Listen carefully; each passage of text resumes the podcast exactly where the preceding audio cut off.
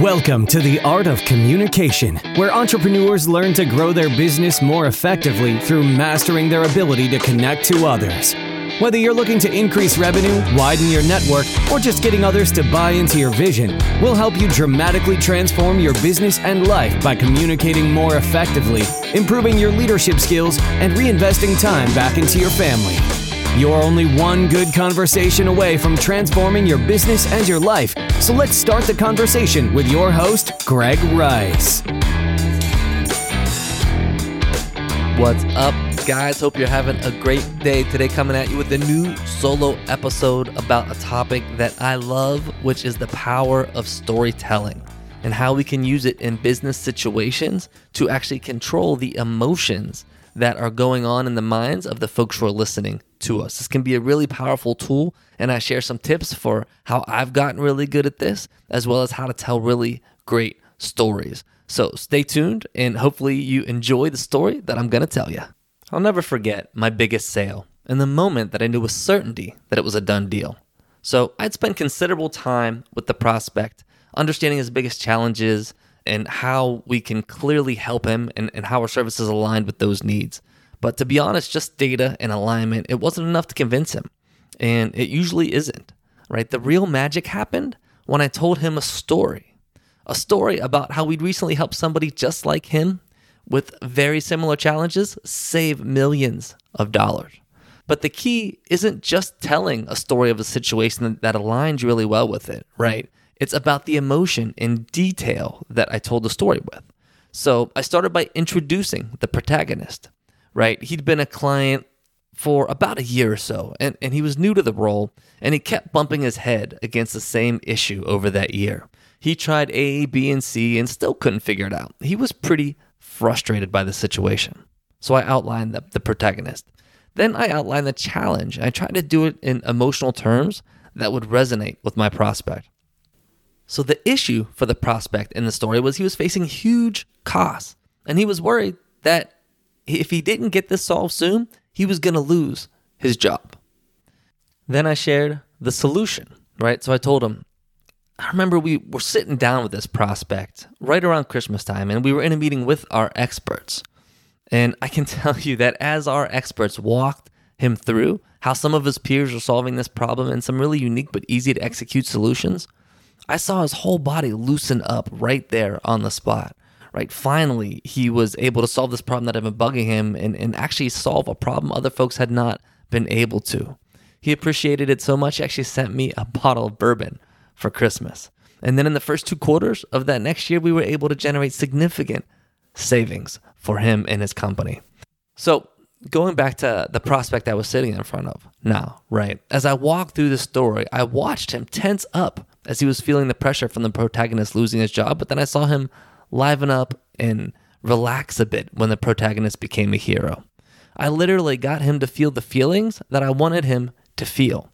And from there, it was easy to close the deal. He had already lived the solution in his mind. So, this is not just true for my sales scenarios, right? There's been a ton of research done around this. One really interesting research project I saw was the researcher bought about $100 worth of different products he created a unique story about each product and then sold them on eBay to see what he could sell them for. He sold those $100 worth of products for over $6,000. Stories have value and stories are very powerful.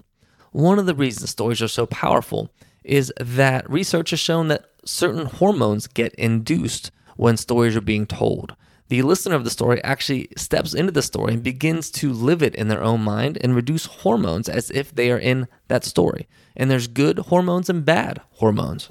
So, some of the good ones include dopamine, which provides focus, motivation, and memory.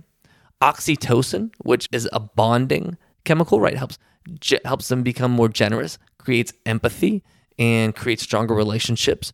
And endorphins that just make people happy.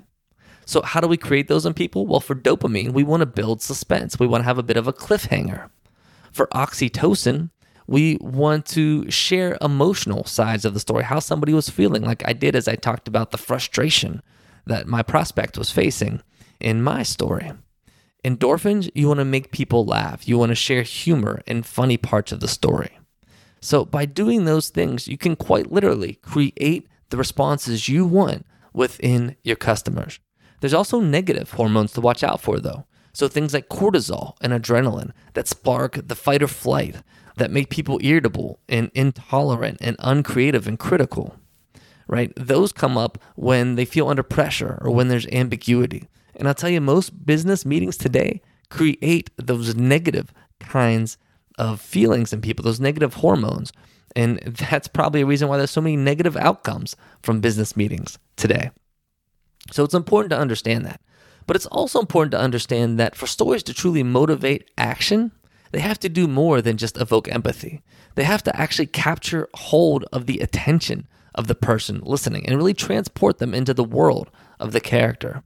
So, attention is captured when a storyteller slowly builds the tension and allows the listener to slowly step into the shoes of, of the protagonist in the story.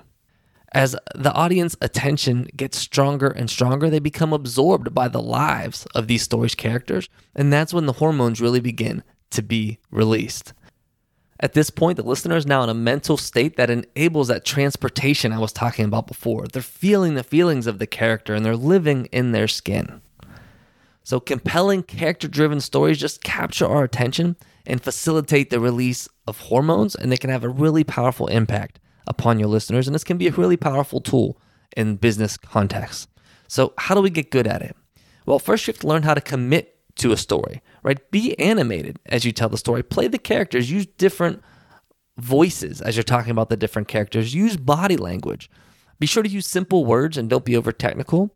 And be sure to use the tool of your voice, right? So use emphasis and tone, pauses, speed, and volume you have to experiment to figure out what you're comfortable with, but also with what really resonates.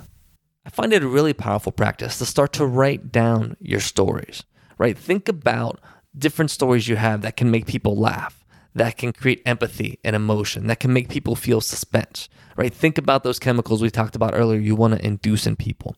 Write down three or four stories for each of those. They don't have to be big, right? Just a couple minutes a piece. Then practice delivering those stories. Practice, practice, practice. You'll find the ones that are more powerful and the ones that you're most comfortable with. So, next time you go into a meeting, you can start to release the story to elicit that exact emotion that you want out of your listeners. And I tell you, it's magical when you start to get good at this. The other thing to do is to start paying attention to other people as they're telling their stories recognize when you're enthralled with somebody else's story and try to pinpoint how that happened, right? What did they do to get you so into that story? Was it their tone of voice? Was it the way they told the story, the emotions they shared? Was it their emphasis? How did they get you into that story? So, storytelling I found to be incredibly powerful in all business situations. And as always, I like to finish with a quote, and this one is actually anonymous, but it's facts tell and stories sell. So remember to start building those stories, get good at telling them, and you're going to see your sales skyrocket. Don't let the momentum stop now. Continue your path towards connecting at another level by joining the Communication Nation. We'll be discussing today's topics as well as more real world solutions to transforming your life personally and professionally at facebook.com slash groups slash join the communication nation. Remember, you're only one good conversation away from transforming your business and life, and that conversation starts right here on The Art of Communication.